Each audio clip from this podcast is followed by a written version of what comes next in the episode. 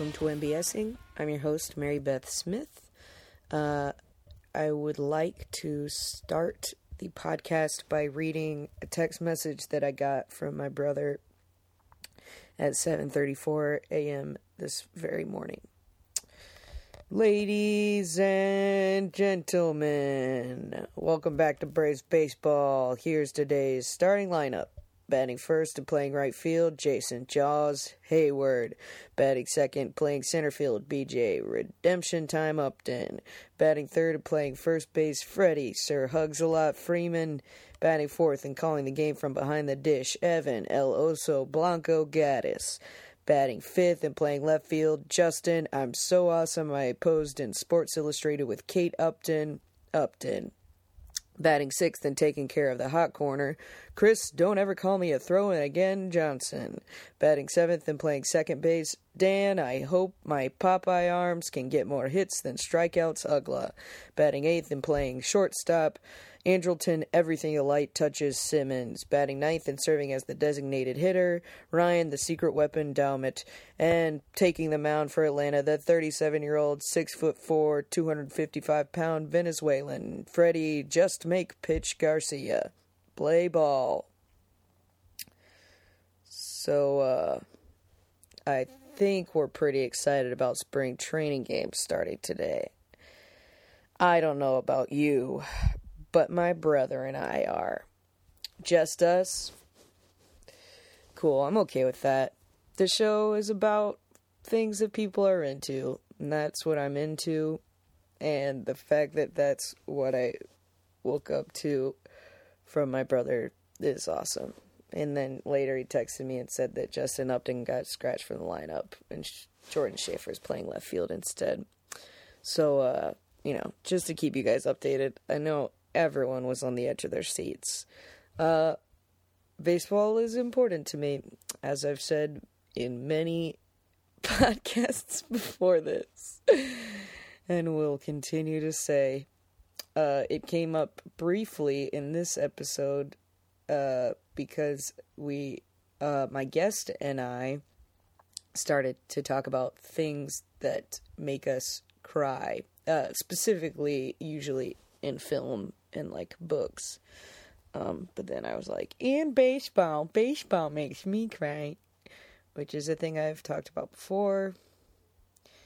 So eventually, you'll all hate this show if you listen to it on any sort of regular basis, because you'll just be like, Mary Beth only talks about the same things over and over again. Uh, you also all have very strange voices. Um, man, this episode is amazing.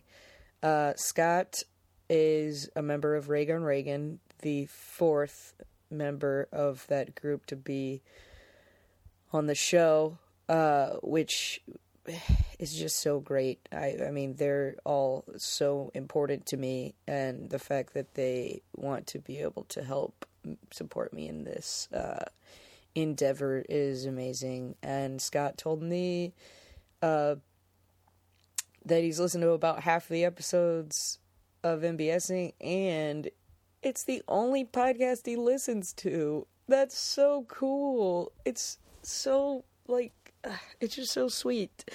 Uh, he's the best. He's like this little.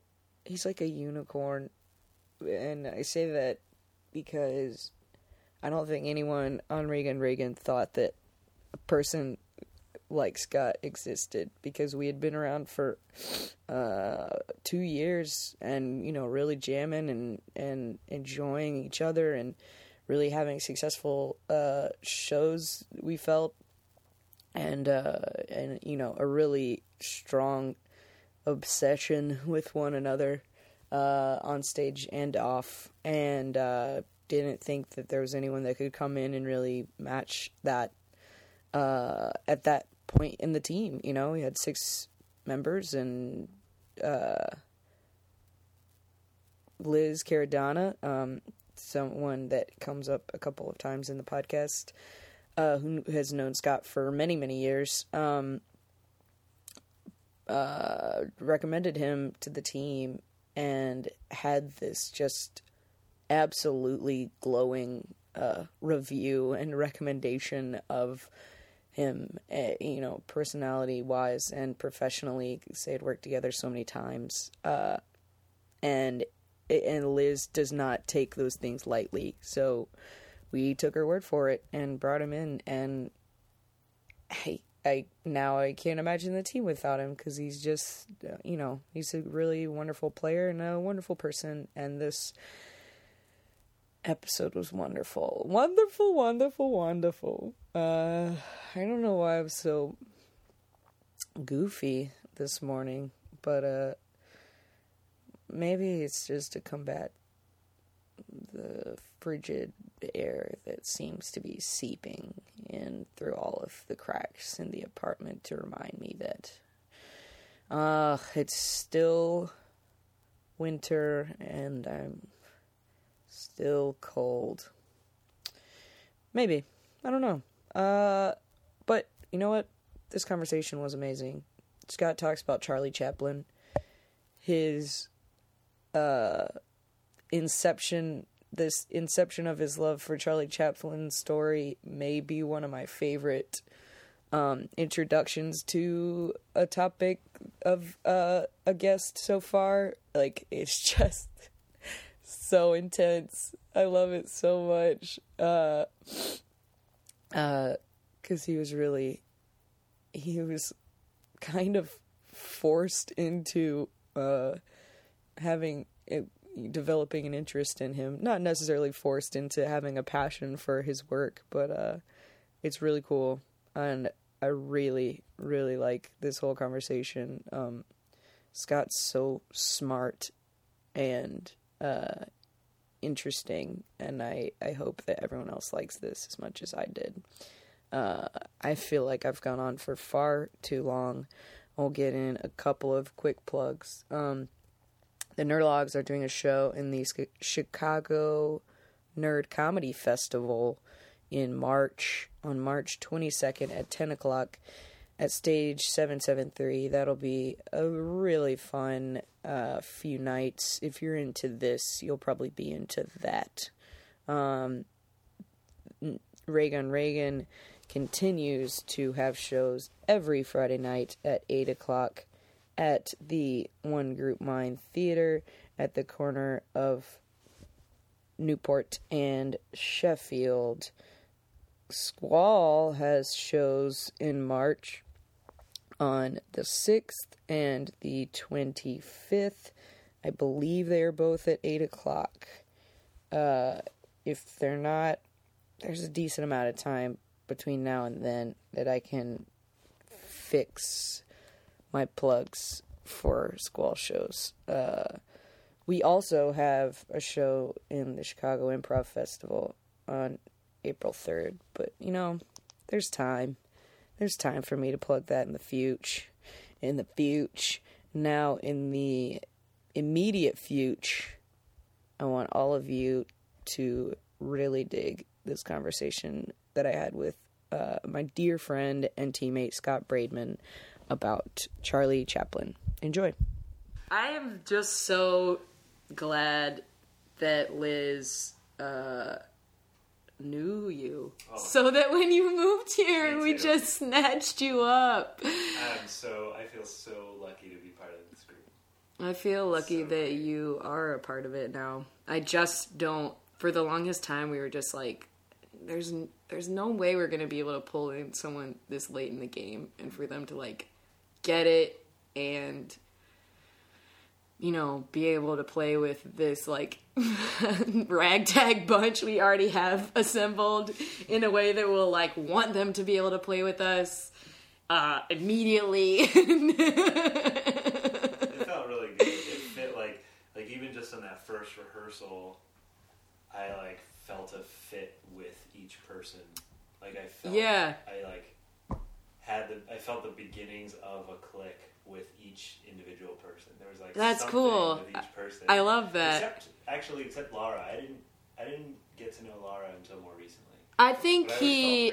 I don't think he's as um, like, uh, immediately open and outgoing as some of the rest of the group is, and not necessarily in a negative way, just in a like more subtle way. And and then, but then like once you do, once you get it, Yeah.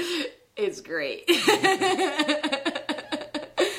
uh, yeah, I would say he and Liz were probably the.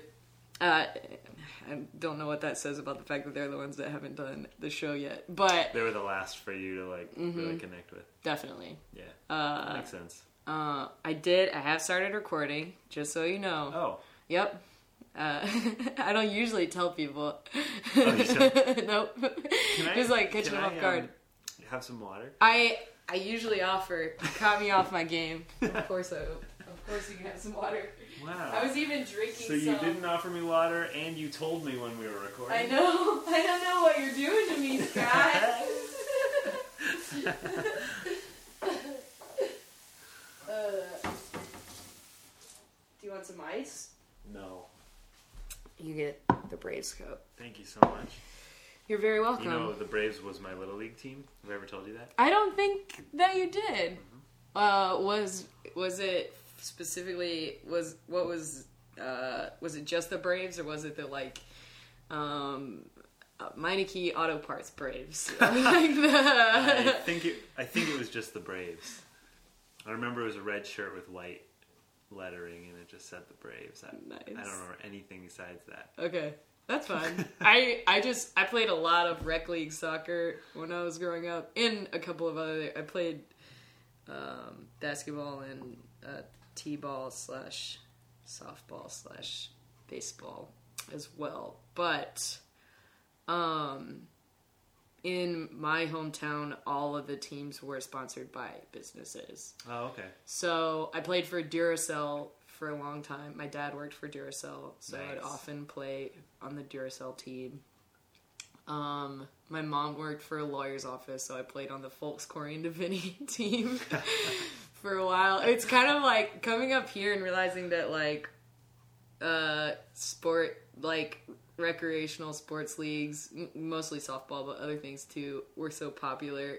Rem- was like reminiscent of that. I feel like people do it with their offices or whatever they're associated with, mm-hmm. and I was like, yeah, this is just like being a kid and playing for like Pepsi. I played. You sold out. Like I, really. yeah, I played. I played for Pepsi uh, in basketball one year, and all of our jerseys just said Pepsi and had Yeah, I don't remember any sponsorship. I Really? played little league baseball and soccer and gymnastics and track. How you? How long did you do gymnastics? Two years. Uh, what were your favorite like um, events? I remember being really good at the high bar, Nice. and um, How old were you? oh gosh, I don't know. Uh, somewhere between the ages of eight and fourteen. That's a decent like window. Yeah. that gives you a good idea. It's probably middle school ish. I did all that stuff, and then like by the time I reached like my junior year of high school, the only sport I ever did was frisbee. I think I I, did that know happened. that you were a, a Like, discount. I think we have talked about the fact that you did a lot of frisbee Mm-hmm. back in the day.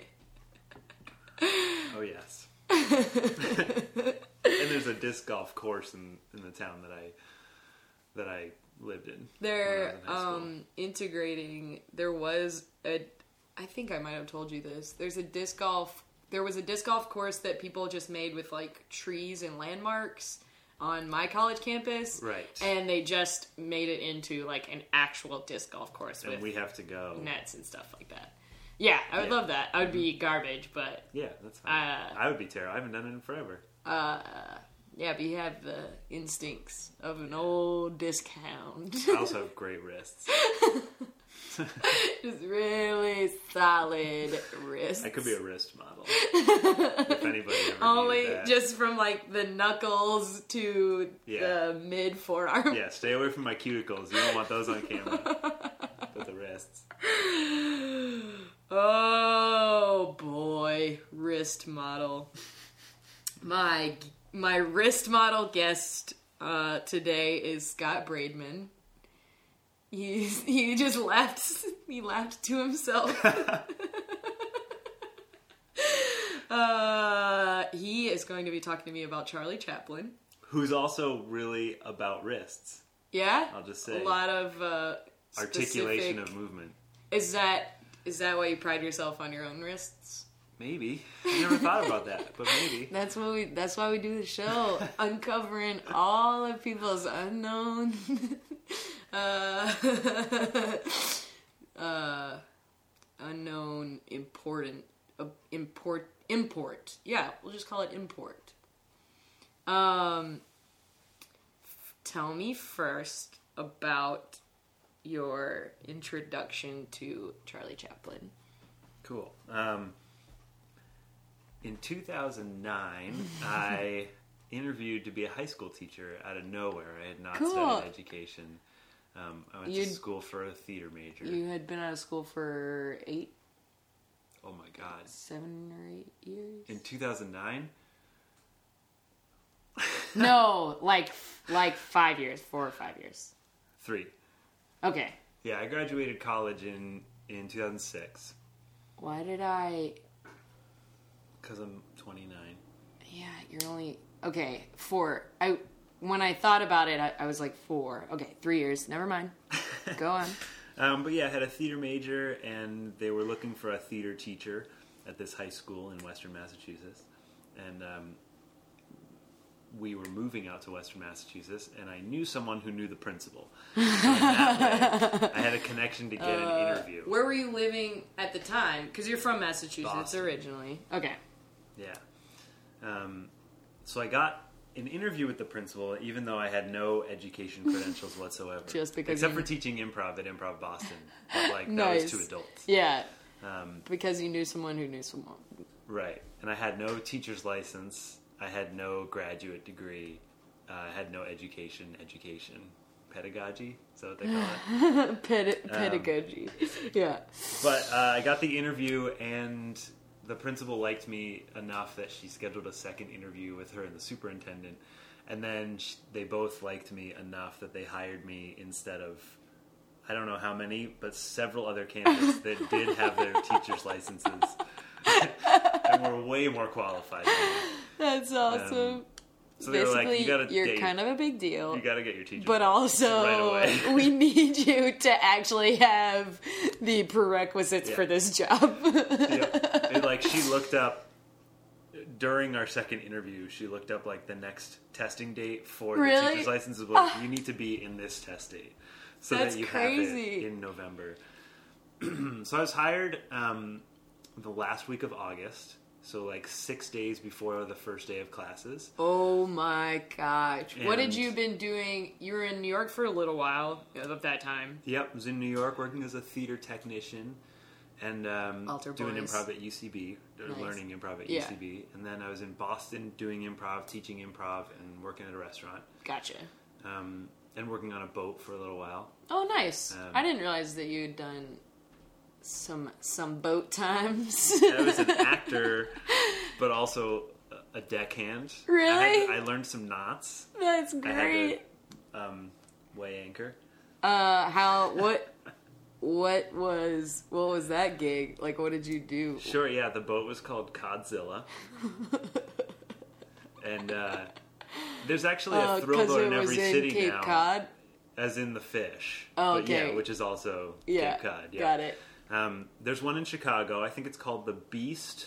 There's one in New York. Thrill boat. I just realized that you called boat. it a thrill boat, and I skimmed over that, and. I needed to take that in a little bit more than I did. it's, it's essentially a speedboat that that seats like like hundred people wow. in sort of an audience formation. So the thing goes up to 40 knots, which is like the speed that like a catamaran would go if you're like getting a ferry somewhere. It's pretty fast. Okay.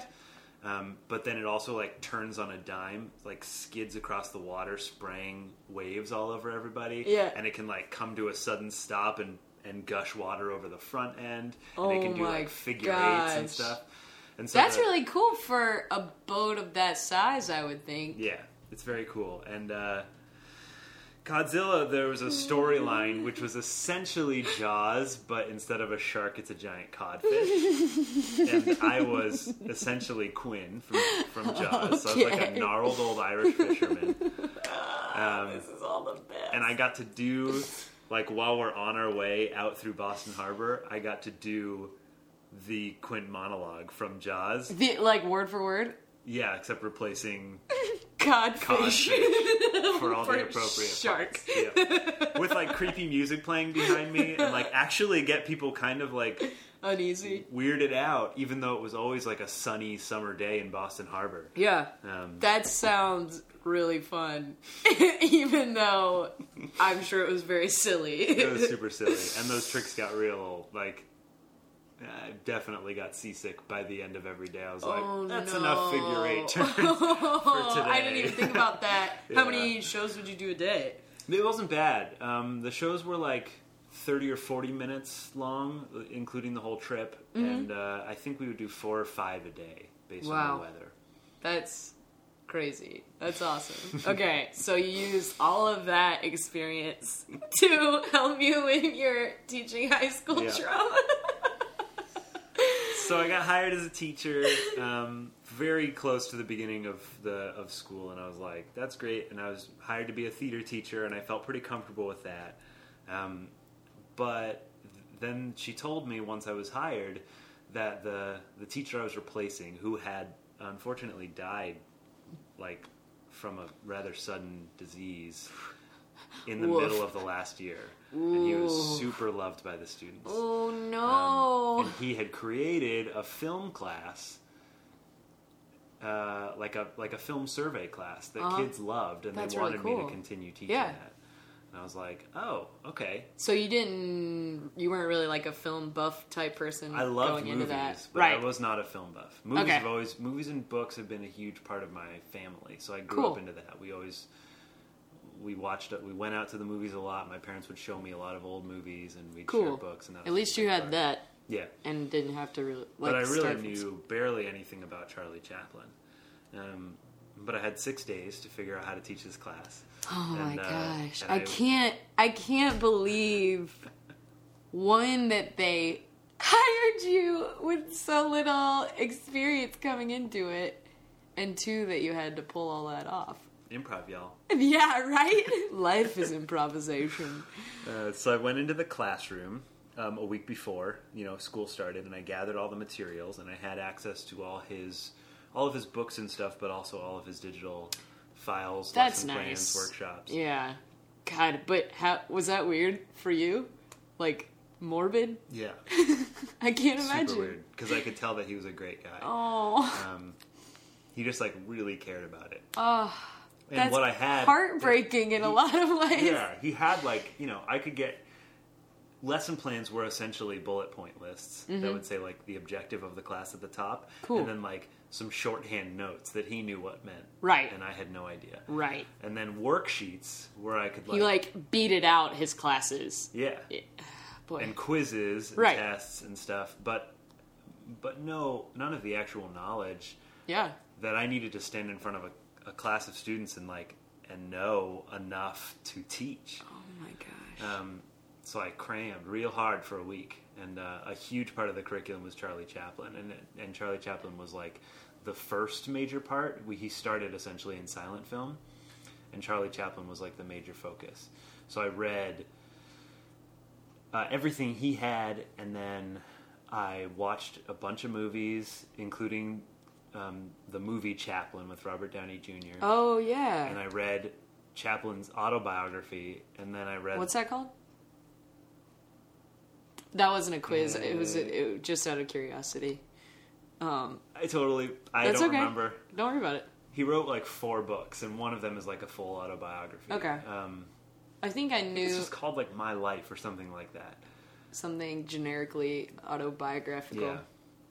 And then I read a biography about him, which like which was a bit different from his autobiography, which is interesting. That is interesting. How was it written posthumously? Yeah, That's what. I, I mean, I guess it would be weird if someone wrote a biography of him while he was still alive, and he had also written an autobiography. and uh, Man, I just can't imagine like the pressure. It's like pressure learning, like you know, more so than for a test or a class or something like that. yeah, It's- it's almost it's way worse. I can't. I it seems like it would be like cramming for a test and then failing a test is like, well, fuck that up. right. But like, to stand in front of a students, in front of a class of students who like, who like most of them barely care enough to be there and pay attention in the first Right, place. Right, exactly. And then like the thought of them calling me on my shit and me being like, I have no idea. Being a high school teacher is mostly thankless.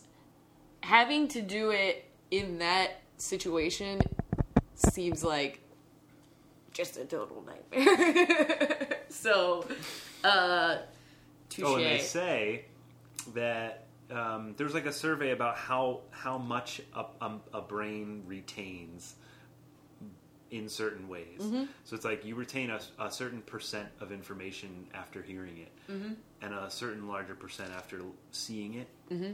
and a much larger percent doing it, and the highest percent is teaching it. If you Oh. teach something, you recall like something like ninety five percent of the information. Um, that's essentially what happened. Like I, I learned it, and for that whole first semester, I was really like just a week or two ahead of what I was teaching, and then I did it again the next semester, and it got a lot easier. And then I did it again the next semester, and like How long did you teach? two years, Okay. So you taught the same class four times? Or. multiple sections. Oh, wow. But yeah, four four semesters. Cool. Uh, yeah, that'll definitely familiarize someone with, Yeah, and I especially mean, if, part of the class is showing the movies. Yeah, so I so watched seen them, them. that many times. yeah, Um, and so it started by just me retaining all that information, and it turned into like a serious passion that's so that, cool. I, that I then worked to impart to the kids, which That's so cool. degrees of success. Do you feel like there were some students who, like, speaking of varying gre- degrees of success, do you feel like there were some students who like got really into it and like saw the merits of it and There were students that appreciated it. Mm-hmm. Um, it's really hard. In fact, I don't even know as much as like I've always been into theater and specifically physical theater and slapstick and vaudeville. I've always been into that stuff. As a high schooler, I don't know if someone had shown it to me that I would have really given it Yeah. much of a second thought. It's hard when you're that age and it's like 2009 yeah, to get into something like that? because not only is it black and white, Yeah, it's silent. Yeah. And not only is it silent, but it's and this is one of the things I've come to love about it. It's slower. yeah, It's slower than what we watch now, and Uh-huh. it's more subtle. And and actually, he was slower and more subtle than all of the people who were making movies at that time too. cool. So it's a big part of of what he makes, and that's super hard for teenagers. Mm-hmm. Yeah. to just like really sit down and focus on it. imagine. enough to appreciate it. Yeah. Uh, that's really really cool. I had no idea that, that was uh, the backstory. That's great. um, uh, what what's your favorite Charlie Chaplin th- thing? I won't even say movie because I know he's done a lot of like shorter things. Oh and, yeah. And you know, if you can't think of one specifically, just No, I Don't- I thought you might ask me, so I thought about it ahead of time. I, um, it's City Lights is my Okay. favorite film, and then it's followed closely by The Kid. I have seen at least one Charlie Chaplin movie in its entirety, and I can't remember which one it is. And it's like bumming me out. As soon as, and I didn't even think about it. If I had thought about it before you came, I would have tried to figure it out just so that I would have some frame of reference. I think it might be the kid. Um, Uh, but I didn't. I didn't think about it until we were here talking about it, and now I'm ill prepared because I don't usually prepare it all. I just uh, make it up as I go along. You're Improv. Improv. Uh, I, I think it might have been the kid. It, what's the what's the story of the kid? Um, he's so his characters, the tramp, Right. for the main part of his career was always the tramp, um, who's essentially a hobo, Uh huh. uh, but he's got a heart of gold. Yeah. Um, so the tramp uh, in the kid, the tramp is walking along through an alley as is his, you know, That's what he does. and uh, being poor and like trying to bum cigarettes off of people. Yeah. And uh, this, uh, these, these, uh, oh, that's what happens. Uh, these, this woman has a baby, and uh, these burglars steal her car, but the baby's in the car. okay. So these burglars steal this car, and then they like drive it away from this fancy house, and they stop in an alley, and they like hear this crying from the back seat, and they're Mm. like, what, "What the hell? There's a baby in the back seat," but it's silent, so they they just express that. So it's just like we won't want we, and then the text Yeah, comes up and says, won't want "Yeah, well, we won't want we was my was me making sounds for my mouth sounds because I was just gonna move my mouth, but it, podcast silent. podcast silent. Yeah, we won't want we was the podcast audience knowing that I was just moving my mouth. Perfect. So these burglars, because they're just crooks, they don't have hearts of gold. Yeah. They're crooks. Yeah. They ditch the baby in an alley. And the tramp is walking along and he finds a baby. And he's like, what? He tries to get rid of it in a number of ways. Nothing too mean. He tries to like sneak it into a mother's baby carriage with another baby. I that's absolutely the one I've seen. I knew if you started uh, describing it that I would be be able to know whether or not that was it. Yep. And that's absolutely it. It's amazing. Yep. It's really just like what a refreshing way for us as people who have only ever really taken in, you know, film with talking as people are saying it. Every once in a while, if you're a film buff or just willing to branch out, you watch, you know, some foreign things and and you know that that's the way that our media is acceptably produced at this point in our culture. and during the latter half of Chaplin's culture as well. he came up against it. Yeah, yeah, yeah. Talkies. Yeah. Uh, and to to visit something like that is really cool. It's really refreshing. I, I could totally that. see like using it as a departure from uh, traditional storytelling and traditional performance, even. Yeah, I mean, yeah, a good movie makes. I mean, everybody will say it makes the audience. It makes you lean in as a as a Yeah. Mm-hmm. viewer. It makes you like pay attention and put weight on things. And it's so much more with silent film when it's good because no one's gonna feed it to you. You have to be watching. Yeah. You have to be leaning forward. Otherwise, you, miss You're so getting much. literally nothing out of it. especially with Chaplin. I mean, Yeah. you miss so much. Yeah. and there's there's so much subtlety. He finally like sits down with this baby on the curb, and he's sitting next to a sewer grate, yeah. and he's like holding the baby. And he like looks in the sewer grate. He actually like opens the sewer grate and like looks in and then Yeah. looks at the baby, and like closes the sewer grate Yeah. and like Oh, cuddles man. the baby, and then it's like an iris to black. And then he, so the baby grows It- up. yeah, it becomes yeah, yeah, yeah, right, right. And that Jackie was more what I could remember was him and like the older kid. who's like the best child actor yeah. ever. Incredible. Yeah, and he's like five. great. I mean, I didn't even remember that he was that young. Yeah, he was So it's, good. It's a great. you have the classic bit of the kid throwing rocks and breaking windows, and then the tramp comes along as a window salesman. It's so funny to me to think that like man, the idea of being a performer now and trying to pull things like that off is almost preposterous. You know what I mean? Like even in in improv, I know there I've had plenty of rehearsals with different teams where we'll do exercises that are nonverbal, you know, like only mime scenes and um yeah, you don't have the the luxury of having you know subtitles and things like that, but still, do, I mean, pretty much everything is communicated non-verbally anyway, Yep. Eh, or or non. You know, you don't really need the subtitles. Yeah, when the title cards are used, you already know what's going on. Right, Yeah. right. So, and the idea of that, yeah, you know, so when that kind of thing comes up in improv or even in in theater or or any kind of media now, you think of it as like it it just doesn't it feels like why do we have to do this? Like how is this possible? And all this stuff. And so it's so it's refreshing. Yeah like i said it's i feel like that those kind of things are such a departure in a really nice way. Uh did you see the artist? Have you seen the artist? Mm-hmm. what did you think?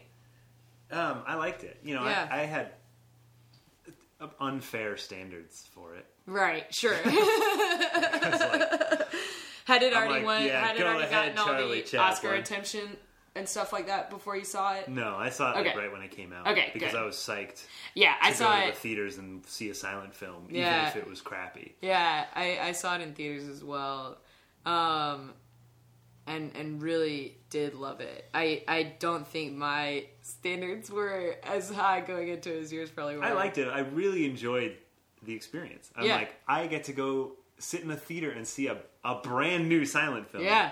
I was Yeah. so excited about that. And I was a little bummed that, just a little bummed that that he talked at the end. They end. sold it out at the end. I was gonna ask you. I don't care about the accent. That's interesting. That's interesting to do that. Like, Uh huh. but uh, yeah, it just put it. What it did for me was put the whole film very much in context of this is a silent film made in 2010 or whatever. Yeah, it was made. Um, it you know, have been. and if they had just left it silent, then it would have just been a silent film, and we, Mm-hmm. a silent wouldn't have to be part of the shtick. Although I know it was a big part of the storyline that it was silent film, but I wish they had left it, left the fourth wall intact. and I don't think you're.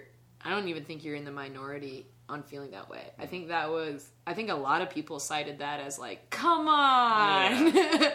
I mean, there's sound in it elsewhere. Well, Chaplin used sound. Right. And the there's I guess there's not any other like voice stuff. I'm trying to remember. I just remember sp- distinctively the uh like when he starts to hear things. Yep. Yeah. And Chaplin starts using synchronized sound when when talkies are prevalent. Really? He does not make a talkie for a long time. He goes like, But he did eventually. Yeah, he did, and it and it killed the tramp. Oh. But he chose to do it. Yeah, And right. For oh, should we get into this? Yeah. Let's get into it. Please. yeah. Um, let's see. All right, Chaplin's a big deal already. He's uh, directing and producing his own films and has his own studio by the time The Jazz Singer comes out in 1927. And that's like the first. There had been talkies, but they're really bad. Oh, um, wow. Because they don't know how to how to have a working relationship between a camera and a microphone. So the first talkies that come out, the first attempts at talkies, require the actors to be standing right in front of the camera, Oh. and there can't be any camera movement. So the camera, every scene, the camera sits still, and the actors are like very close, and that's it. yeah, and no one had ever had to act like that. yeah, I mean, which is singing in the rain. You know that that is about that. Like that, it turns out some some of the greatest Oh, actors right, had yeah. terrible voices or, Duh, or no course. voice training. or- Right. Yeah. What is uh what does she say that uh was she she has one line that she says over and over again. Oh, yeah. right? You know what I'm talking remember. about? God, that's gonna drive me insane. But anyways, yeah, I wouldn't have even I wouldn't have even put that together if you hadn't brought it up. But man, yeah, of course. Of course. Uh, so the jazz singer comes out in 1927 and it's like successful and it's a musical and and people are like totally shit, enamored by this is watching someone film can be. singing on screen and hearing their voice. Can you time with their imagine? Oh yeah. Can you imagine the like experience it would be to see that movie for the first time? It would be I think very similar to the first films. Yeah. You're like, that's a moving picture. Yeah, the uh, train coming out of the yeah. Yeah. Which is what Hugo's about. Yeah, right, right, right. And but that I don't think Hugo is as successful as the artist is. Hmm. Personally, I just wasn't as as I liked Hugo because it is like the only movie maybe that I saw where I was like, yes, 3D makes sense for this movie. Oh, sure. 3D is being used effectively for this movie. Yes, and that's every fair. Other movie, A lot of people cited that. I'm I didn't see you. it in 3D, so maybe that's why I didn't really have that experience as much. Uh, one of the only when I saw Gravity this year, I was like, "Holy fuck!" I saw that. that I saw in 3D. I basically don't see anything in 3D. Neither like, do I. Like in 3D, I saw Avatar. In I- didn't even when see that came that, out, and I saw Hugo, and I saw Gravity. I think that's it. I've seen um I've seen I saw when they re-released Nightmare Before Christmas in theaters. oh, in you know what? I did that too. I did.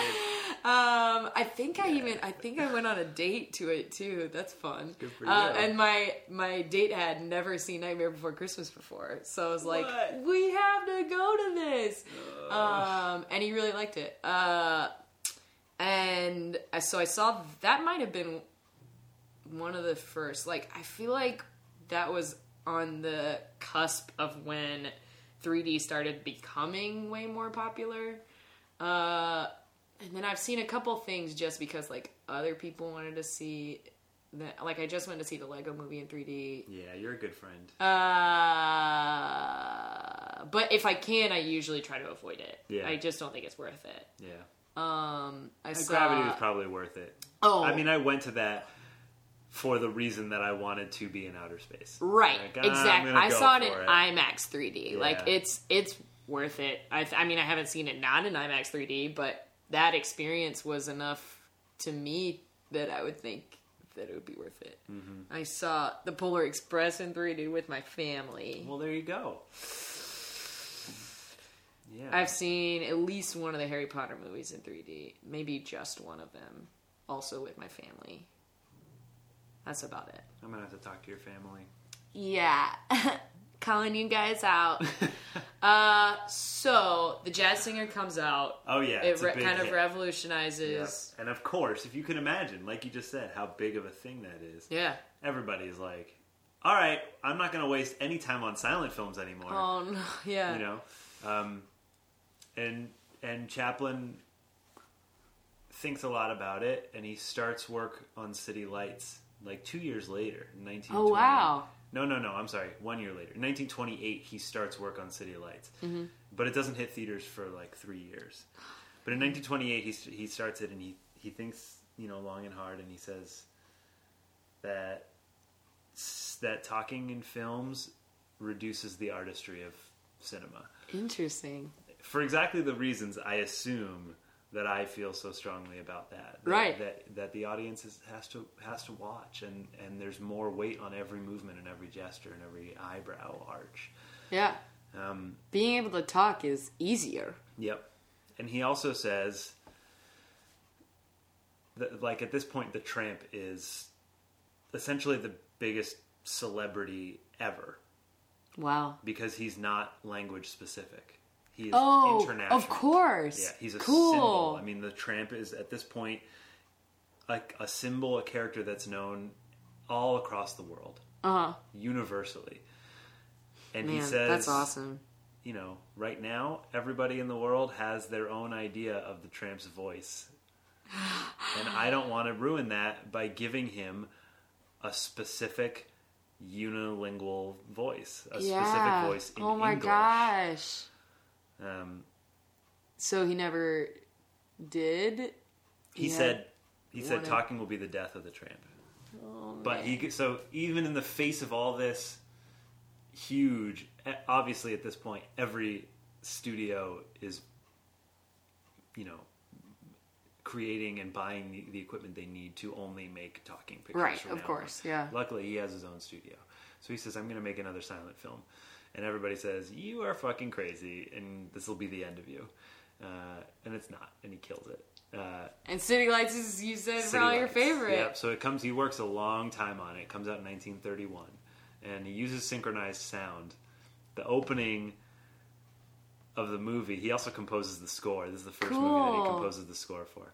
Um, the opening of the movie is like this unveiling of a statue in a city square, and uh, it's like this huge crowd gathered in this big plaza, and there's a statue that's got a big drape over it, so you Uh-huh. can't see what it is, and they're going to unveil it in honor of peace and prosperity in the city. Uh-huh. And there's a podium, and like the mayor guy steps up to the podium, and he's about to address the whole crowd, and he opens his mouth to talk, and it's a kazoo.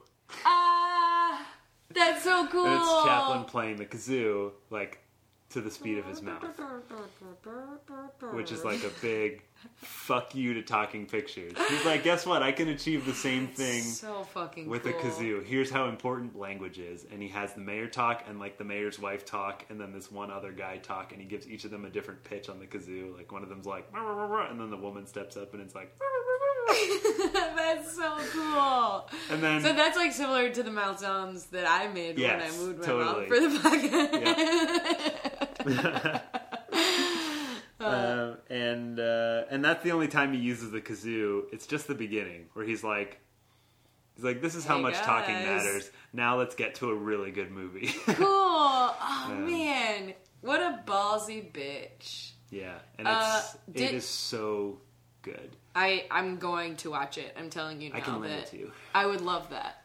Um, the how how much like I I don't know if I ever realized that he did as much of the creating as he did. Like I don't Oh, know if man. I ever knew as much as you're saying about he wasn't just a performer. By this, um, so I think City Lights is the no, it's not the first, but they consider this era where he has his own studio. It's like the height of his achievement. The- mm-hmm. It's the it's the top of his career, and at this point, he is directing, acting, writing, casting, financing, producing, composing the score.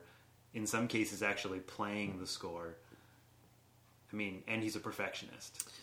So That's he's amazing. Retaking City Lights took three years. At that time, the studio system was ramping up into like the golden age, uh, where they're like cranking out. Studios were cranking out like twelve to fourteen movies a year, Yeah, and Chaplin spent three years on one, which is Wow. was not normal at all. that's so cool. But I mean, he had a, a shitload of money. He's kind of so- like the Tyler Perry of his time.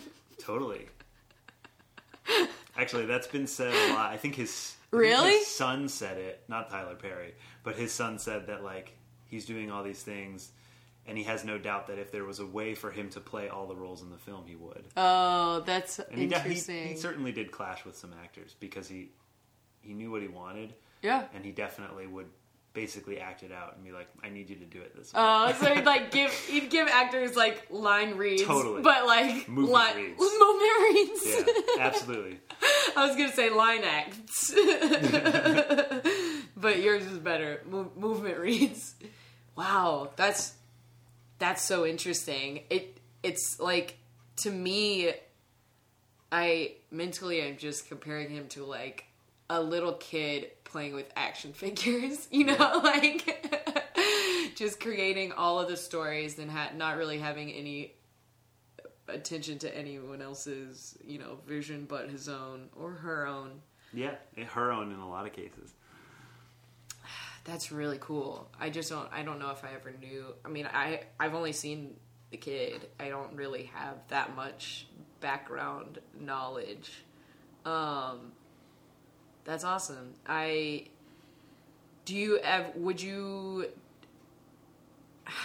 when is a time that you felt like the most artistically similar to that? Like what's the thing that you've worked on that like uh really consumed you in in in if you have anything that you feel like was similar to that?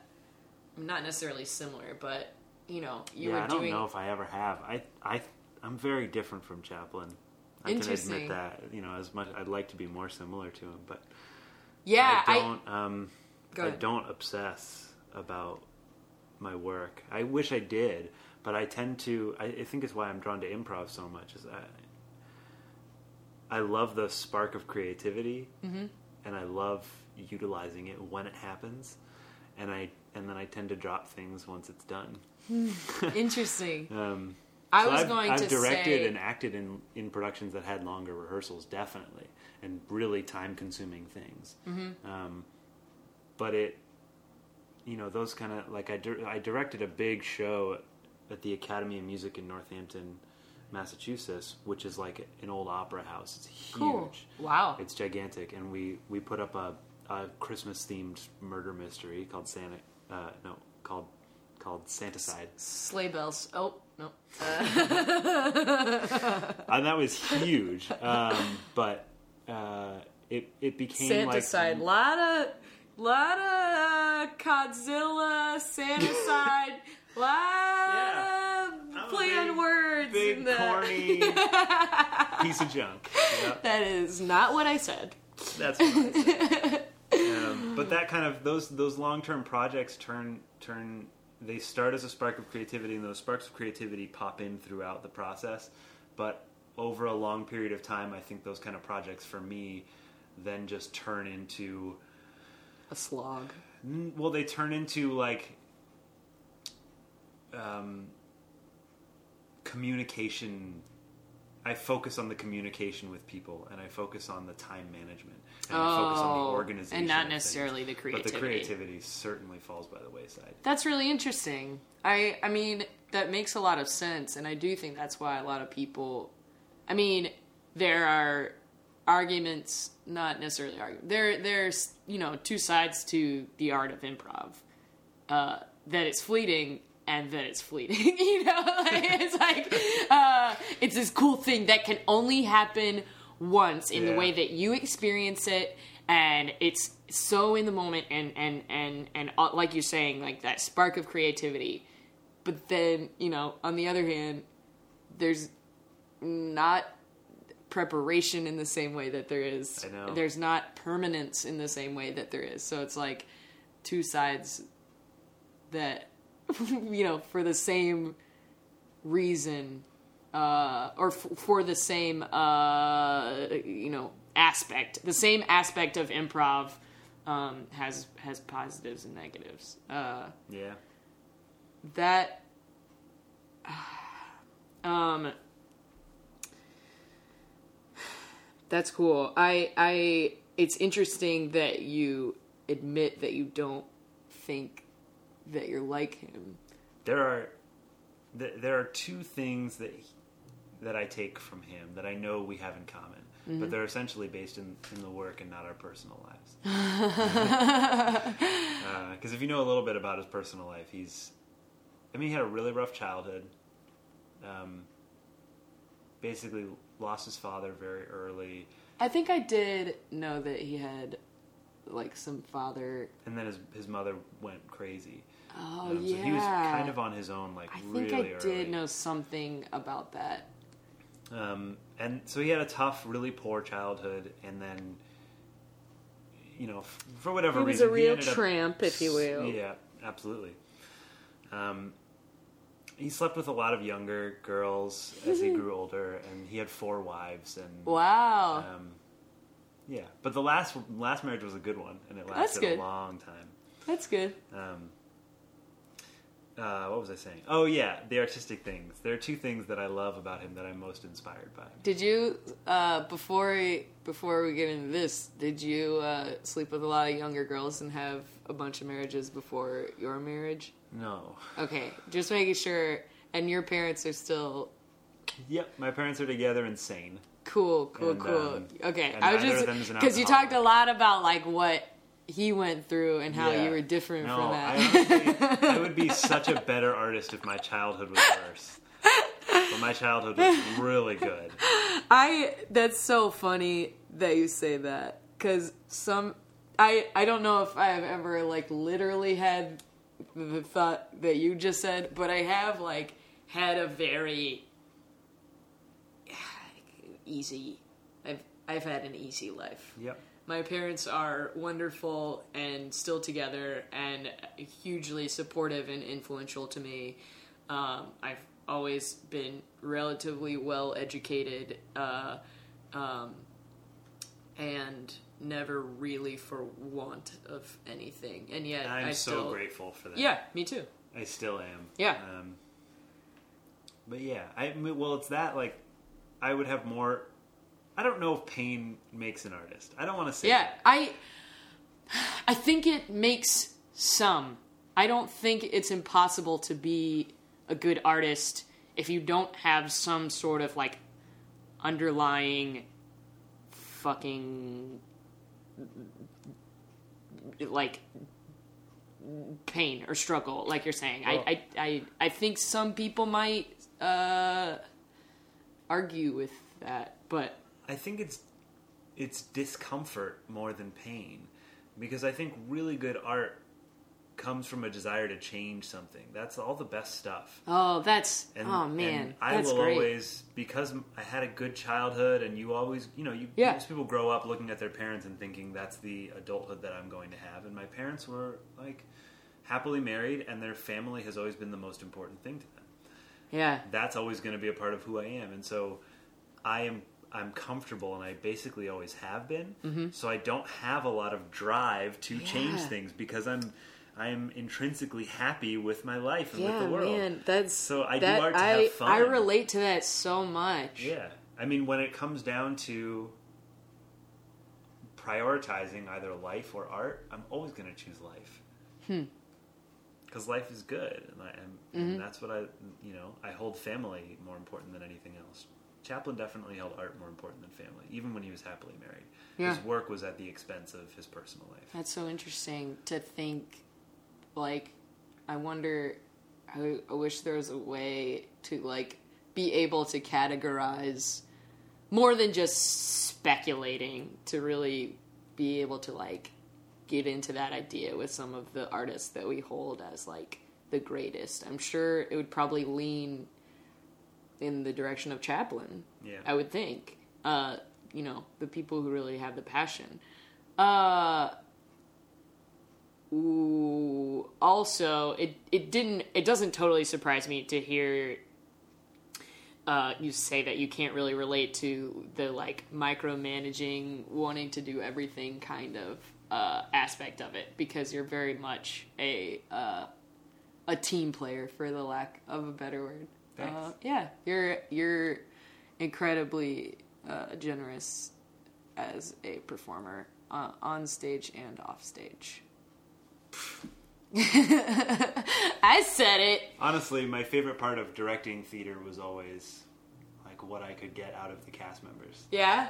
Yeah, I Yeah. love finding their ideas, and, and you know, I was never very good at having my own, and that, and that's a, sort of a problem. That's, that's Yeah. probably why I never I never got into grad school. I tried a couple times to be Huh. a, a director, but I I think they're really looking for someone who's like edgy and wants to like like has a very clear vision of what they want to see on stage, and I love taking the ideas that are in the text and the ideas that the actors have and the designers have and putting them all together to create something cool. I think that's just as important. it's like, valuable, It, I and I think but I I don't know. Like it's hard for me. I don't know enough about um my my favorite directors like in that sense uh to be able to speculate whether they fall which side of that equation they fall on, but a lot of my favorite directors are directors who have who work with the same actors a lot, like who have a bit of an ensemble, like your Paul Thomas Anderson and Wes Anderson and even um better be someone with the last name Anderson. Yeah, basically anyone Anderson Cooper. anyone Anderson. I like Sam Mendes a lot. I guess he hasn't worked with too many of the same actors. Um, uh, he probably falls more on the side of like having a pretty strict vision. If I had to speculate, Well, I don't know if having recurring cast members means they're not vision oriented directors. I think No. they find someone who, who will fits their vision. who yeah, yeah, like, yeah. Oh, you get me over and over again because a lot of directors are kind of scratching at that same vision in a different way every time they make a film. It's the same concept yeah. that they're getting at in a very different way. And Yeah. so I think if you find an actor, I think that probably applies to both of those guys too. Yeah. The Andersons, Yep. Wes and Paul Thomas. Uh, anyway, I took it off on a couple of tangents, but What are the ways that you feel like you artistically are similar Oh yeah. to Chaplin? Um, he, so he defied genre, which is really easy for me to do now because people do it all the time now. Mm-hmm. Now, I wish it happened more often than it does because I feel like the studios are starting to fall back into the genre thing, mm-hmm. Where they're they're happy to make Fast and the Furious 6 Mm-hmm. and it's just an action film. That's what it is, and it hits all the genre points of an action film, and it doesn't say anything greater. Um, What do you think? What are some of your favorite like? Uh, do, we'll give examples of some of your favorite uh, departures from genre, or like uh, kind of fuck yous to to genre. Well, well, there's two different things, I guess. The, f- fuck you to genre is like um, Clint Eastwood's Unforgiven. Oh, okay, that's a it? western. Yeah. Oh, Yeah, it's a western, it. but it's a big fuck you western. It's Right. also a worshipping of western. Right, cool. Yeah, I haven't seen it. I haven't Essentially, seen, it takes- I don't think I've seen any of his like earlier big films, Yeah. the like iconic ones. Essentially, it takes all the pieces of the classic western and really uh, questions them and twists Cool. them. Um, and I like that stuff. I Uh-huh. like when people use genre to be like make make the audience a little bit uncomfortable and make them go, wait. Cool. I'm actually not sure if he's the good guy. yeah, right, right, right. because that's fucked up. Cool. I like that too. Um, but but what that's not what Chaplin did. What Chaplin did was he he just wasn't concerned about it. He used the the interaction of genre to create something unique and most importantly above all realistic because real life isn't genre. Um, and especially in city lights there are some moments where he takes um, comedy and drama for lack of a better word but he takes he takes uh, something sad and sweet and something silly and funny he started in vaudeville on stage so that slapstick sensibility is really with him but Is he takes what it he's always had. Yeah. so far beyond slapstick that I don't like saying slapstick when I talk about Chaplin because he it's not his focus. I wouldn't even. I don't think I would ever think associate that with his. I don't think I would associate slapstick with Chaplin when it comes to mine. well, if you see his earlier stuff, that's what it is. In fact, on I Netflix right now, associate isn't the right word. That's not. That's definitely not one of the first like things I would think of. yeah, because he goes beyond it in his career. Yeah. he starts out with that stuff. Uh, what's on when- Netflix? Netflix. Uh, there's two things on Netflix that ha- that are chap- that are Chaplin related. Okay. Um, one is a new cartoon show called Chaplin and Co., where it's like an animated tramp Cool. in a modern city, That's awesome. and it's I didn't even know it's that. only sound effects. There's no Existed. it. It's for kids. Really? Yeah. Um, so I've watched. I I mean, just because it's for kids doesn't mean doesn't mean I wouldn't know it existed. as we have talked about. yeah. In fact, it's probably a better chance that. How many of the 3D films? Wait, first of all, yeah, our conversation before we started recording was entirely about young adult fiction. Mm-hmm. um, and I recommended a couple to you, and you recommended a couple to me, and I'm gonna read the Librio. And we all stay young together. and we all go down together. Uh, and we've also watched Rasta Mouse together. Sure have. we sure have. That's another thing everybody can check out on Netflix. Rasta Mouse. Rasta Mouse. A little creepy. Uh, but hey, the whole thing's written in rhyme. Yeah, So, yeah, and it took us a, a few scenes to realize that. Mm-hmm. uh, what's the other thing on Netflix that's Chaplin? They put up. Uh, I think they call it the Chaplin Collection or something, but it's it's basically all the films that he made with Keystone, which is almost the first time he was ever on film. Oh, interesting. And it's a bunch of short films. It's Yeah. a ton of short films. I films. think I've seen at least a couple of those, including the first time the tramp ever appears Cool. on screen which the fir- this this uh, the first time the tramp was ever on screen the character was created um, was in a short that's on netflix uh, called kid auto races in venice um, that was filmed and released in February of 1914. Wow. 100 years ago. Wow. This month, the Tramp cool. was created. This is like an anniversary. A centennial. A right? centennial. Is that what you call it? Of the Tramp. Isn't that incredible? And in fact, there's a whole That bunch of things that are happening this year in honor of the 100 year anniversary of the Tramp. Just stuff in theaters and online. That's and so cool. Cool. Yeah. Good. That's awesome. I uh I will definitely watch that too. But that in that collection, watch Kid Auto Races in Venice because that's worth it. It's the first time he's on camera, and it's essentially um, it, it's filmed at an actual like soapbox derby where there are kids in little cars racing, great. and there's a huge crowd. It's actually happening. They didn't have that many extras, Yeah. so it's at, at, at an actual race. And they set up a camera, and he just plays this tramp who like has wandered into this race, and he just falls in love with the camera. He just like wants to be in front of the camera, and people keep like shoving him out of the way because they're like, "We're trying to film the race here," and they're actors. The people with the camera are Oh, actors, cool. I believe, but all the bystanders are real people Yeah. who are kind of like looking over. They're not laughing. Yeah. They're looking over like, "What's happening?" I can't there?" believe the first it's kind of like it's like a, a prank.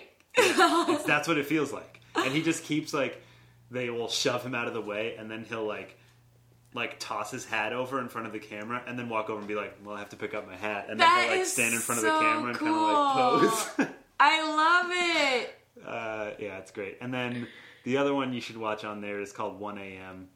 Uh, and that's essentially how Chaplin got his start in vaudeville was playing a, a drunk rich man. and so this this one is a short film of him like just being a drunk rich man getting home after a long night of drinking. Cool. And he like Oh, 1 a.m. totally exploits every physical joke that can be done in every scene.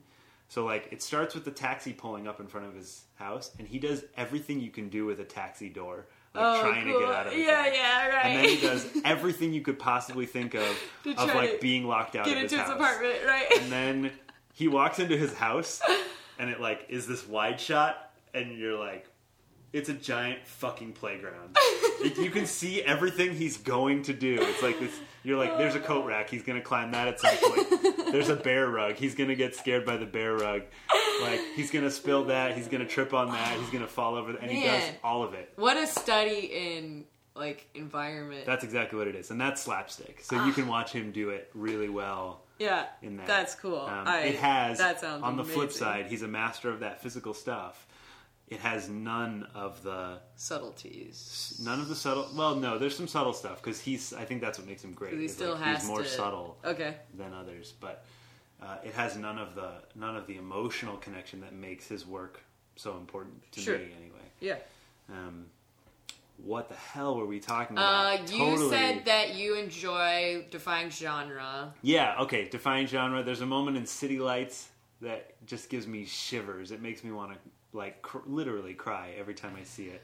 Um, Are you He- a movie crier? Do you yeah, cry? yeah, I cry in yeah, movies and, too. and never in real life.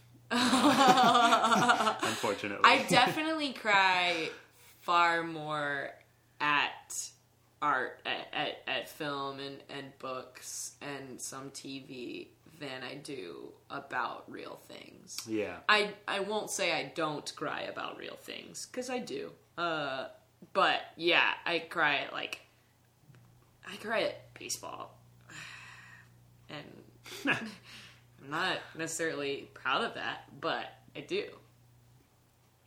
Yeah, I think the last time I cried in real life was like when I was 17 and I broke up with my high school girlfriend. Really? I think that was the last time I cried not watching something or That's- reading something. That's crazy. I what do you? I usually don't cry at sad things either. Sometimes a oh. sad thing in a movie will make me cry, but it's usually when something is executed perfectly. I just, I just cry. I don't know Mine, what it is. yeah, I would say I cry far more at things that move me than I do at actual sad things. Yeah. Like I'm not moved by a lot of typical things that people cite as things they cry at, like The Notebook. I was like, blah. Too easy. Yeah, um, uh, but like, man, I watched I watched Juno on Monday night Hmm. for or Sunday night for the first time in a while. It's one of my favorite movies. Uh, yeah, it's a good one. I'm I'm glad you like it, and you don't have to say that you do just because I said that's one of my favorites. But man, I it had been a few years since I had revisited it, and the it it is like a, an important movie to me in a lot of ways. But there's some scenes that are just executed so well, and like they're so simple, and the acting is great, and the emotions are are just like very realistic to me. There's a scene, the scene with Juno and her dad, with just Ellen Page and J.K. Simmons, where she's like, just asking him about like relationships and marriage. It's right after she has, um, spoiler alert, seen. if you haven't seen a movie out? from 2008, no, Oh, uh, not that spoiler. that is not a part of that film. Uh, and that's not why I revisited it. I just really liked that movie, and I'd been thinking about it a lot, uh, even before um, she came out. Uh, anyway, she she has just seen Jason Bateman and Jennifer Garner, or J- Jennifer Garner. yeah. She just found out they're not going to stay together. Mark, Jason Bateman's character, tells Juno that he's leaving uh, Vanessa, and and she is distraught. She, I mean, for so many reasons, uh, it, and ah, gosh, that whole sequence just kills me because you know she doesn't have a loving home for her child. She isn't sure if like the perfect. That she literally thought they were the perfect couple. Yeah. So she has this torn out from under her. And that sequence of her leaving their house and having to drive home incredibly distraught while going through like hormonal ridiculousness by being pregnant. So she has to pull the car over and just cry. And she gets home, and one of the first things she says when she comes through the door is, uh, "Oh, her dad's like, where you been?" And she's like, "Oh, you know, just uh, dealing with things that are way uh, that are way outside of my maturity level, or something to that effect." Yeah. and it's so and you know people criticize that film for for being like too witty and i just i'm just like why can't People are witty. why can't she be witty why Yeah. can't she just be a witty person Yeah. um anyway uh and that conversation just destroys me It's it's honest and it's understated in Yes. terms of the acting. Yes. And I think that's why it works. Yeah. It allows us to step in and f- and fill in the blanks a little bit. Mm-hmm. She just has some of the most simple questions that are so like and when i saw the film i was like going through a lot of things similarly in the sense of like i saw a lot of marriages around me that were either um, ending or uh, like uh, or or beginning and I, I didn't know how to feel about any of it. I was very uh, very all over the place and she just you know she says i need to know that two people can be happy together forever. And it just like Ah, it's wonderful. And you find out that she's she does love Paulie and her dad gives her the best advice, but in a way that he doesn't even realize he's giving her the best advice. Ugh, it's so good. Anyway, sorry, I talked about that for way too long, but I really great. love it. Um, and I felt like it was pertinent to what we were talking about. totally. Okay. Um, so I would like to hear the other way that you think um, that genre can be like defied, uh, because you talked about Unforgiven, Yeah, that's the fuck you, Mm-hmm. which is also called uh, revisionist. revisionist, sure. um, which there really is in every major genre. It Mm-hmm. reaches a point where somebody or multiple people make a revisionist film in that genre. Mm-hmm. Um, but no, the other way is Chaplin's way, where he uses different genres, not just saying this movie will make you laugh, this movie will make you cry, but taking them and putting them together in in tight curves where they're they're not only just yeah, I guess you talked about other, that a little bit about City Lights. Yeah, they're not just next to each other, but they actually. It's not just impressive that they exist next to each other, but they amplify each other by Absolutely. their proximity. Dynamics, Yes. baby. Um, and that is so this this uh, great great scene really early on in City Lights. There's a girl who's selling flowers and she's blind. Chaplin is a tramp. He's poor.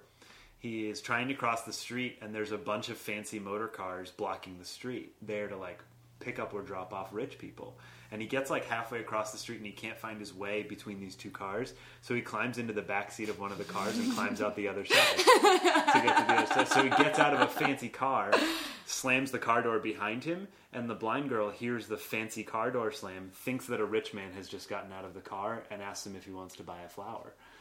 And the tramp is like, you know, I don't have any money. No, I don't want to buy a flower. And she says, Are you sure? She's you know, like it's hurt. just this much money. And he says, Well, okay. And he walks over, and um, he he she says, "Which flower would you like?" And she's holding up two, and he points at one, and she holds up the other one and says, "This one or this one?" And he points at one again, and she doesn't know which one. Oh. And then he re- she he reaches to grab it, and she moves her hand and, and bumps the flower out of her hand.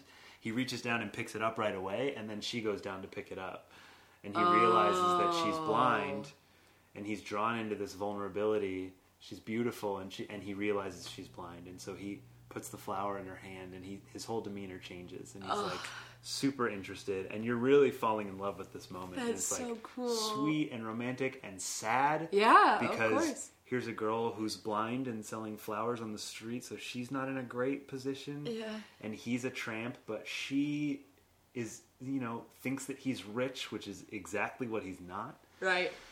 Um, he buys a flower, and then he's still standing there, and uh, the rich guy who was dropped off crosses the street, gets into his car, slams the door, and she hears the door slam and thinks that he's gone. She says, "Wait, you forgot your change." She puts the money back in her in her purse or whatever, and he realizes she doesn't know that he's there anymore Oh, and he like very quietly starts to walk away and then like goes around the corner and then like peeks his head back around because he's so enamored with her Yeah. and he creeps back in and he sits on the ledge like just a few feet from her and, And just just, kind like, of watches, watches her. her.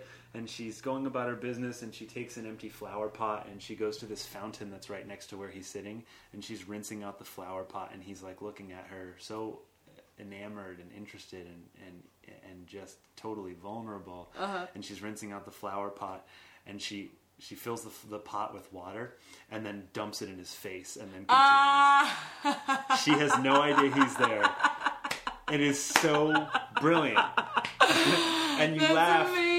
It's funny to see someone get a, a face full of water Yeah. when they don't expect it, but it's the laugh is so much better Yeah. because you're so into what's happening and you're so invested and you feel for them and that that uh. slapstick comedy comes right at the height of that emotional intensity and it is fucking That's brilliant. awesome. So that's something that you absolutely relate to and feel like That's what you I try to like for chase. all the time. cool, cool. which is which is why I think the the pitfall of it is that people go to improv shows expecting comedy, and they always get comedy. Yeah.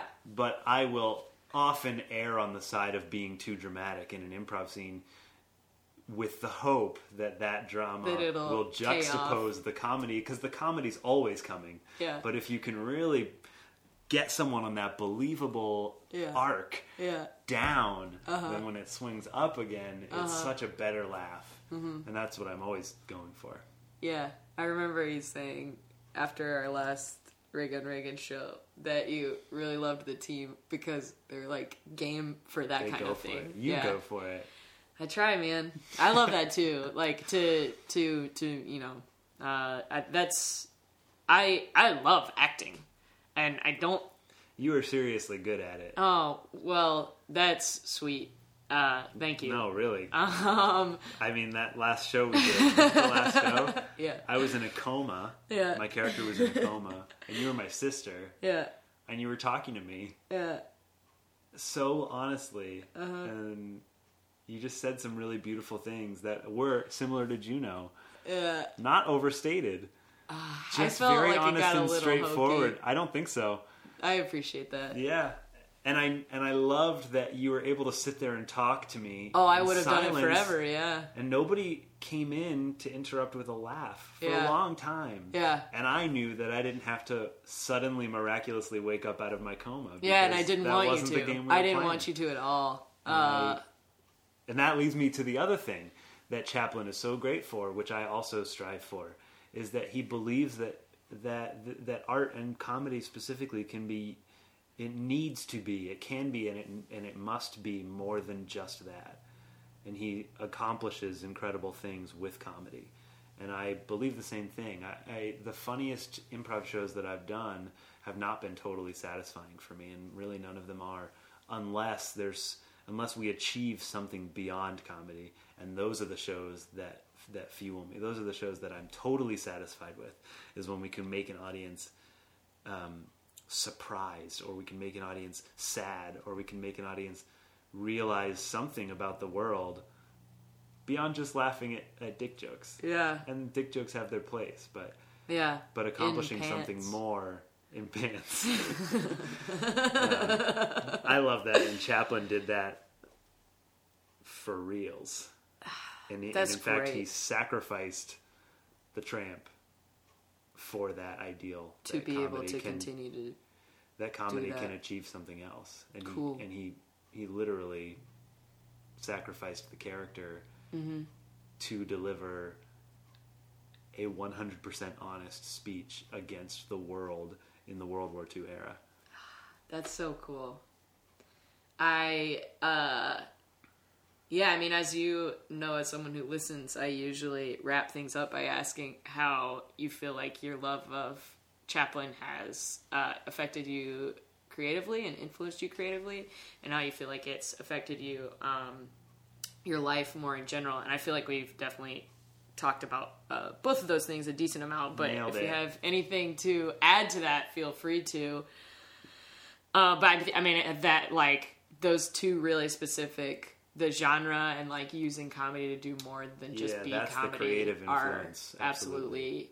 Yeah, as you were talking about that, I was like, oh, this is. I should just not bring up that I usually ask that because he's already answered it. But I've already thrown all typical uh, activities out the window. The personal influence is like that as great as Chaplin was and as I'm as happy I am that he created everything that he created. I'm not going to do that. I'm never going to do that, um, Yeah. which is which is fine because I I'm totally at peace with the fact that I'm going to I'm going to choose my my parents and my siblings and my wife and my future children over any kind of art that I'm going to create. Mm-hmm. Um, and I think Chaplin had a lot of unhappiness in his Mm-hmm. life, and I don't have that burden. Yeah, So neither do I. So we can keep doing improv shows that Yeah. involve uh, Dick dick, jokes. I'm not gonna I'm not gonna throw myself into the into the the you know the emotional turbulence that Chaplin went through in order Sure. to create that art. So that's the personal influences. I'm like he created I get what you wonderful things for so many that. people. Yeah. And yeah, and it was really I think at the expense of himself in a lot of ways. So sorry world. I It's like alright, man. myself. I think that you're still uh, doing making great strides in the uh, in those artistic things that you like about him. Uh, Thanks. Yeah, I do. Um, thank you so much for doing this. It was such a pleasure. It was Are we great. way over time? Uh, it, I'm not worried. The last few that I've done have actually been a decent amount over an hour. I don't know if I'm just getting verbose or if I'm being a. I don't know. The I for a while I literally constrained them to an hour, and I think in a couple of cases it would have been really great to continue to let the conversation go. So I was kind of like, ah, fuck it. What's you know, 15 minutes. Uh, so I'm not worried about it. I think it was great. I'm really glad that we talked as long as we did. I'm so honored to have done it. This is like a Mm. really great podcast series, and the idea of of nerding out Yeah. over something is is something that's gaining a foothold, and it's Yeah. like the best people are passionate people. I think so about too. anything, and giving them this platform to talk is Oh, really important and wonderful. thanks, Scott. Mm-hmm. That's really sweet, and it really means a lot, especially coming from you. Scott Braidman, I love you, and I mean that. I love you, and I mean that. Let's tell some dick jokes. Dick jokes. We just had a moment of sincerity, so it's dick jokes. See how that worked?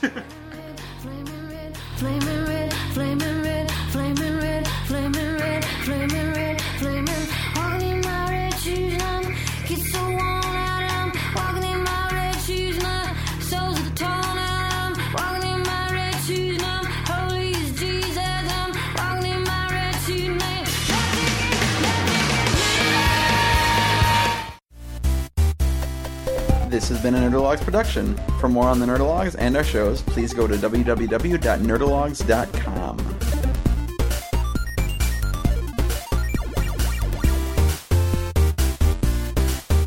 Thank you all, thank you all. I am GrabBot23548X.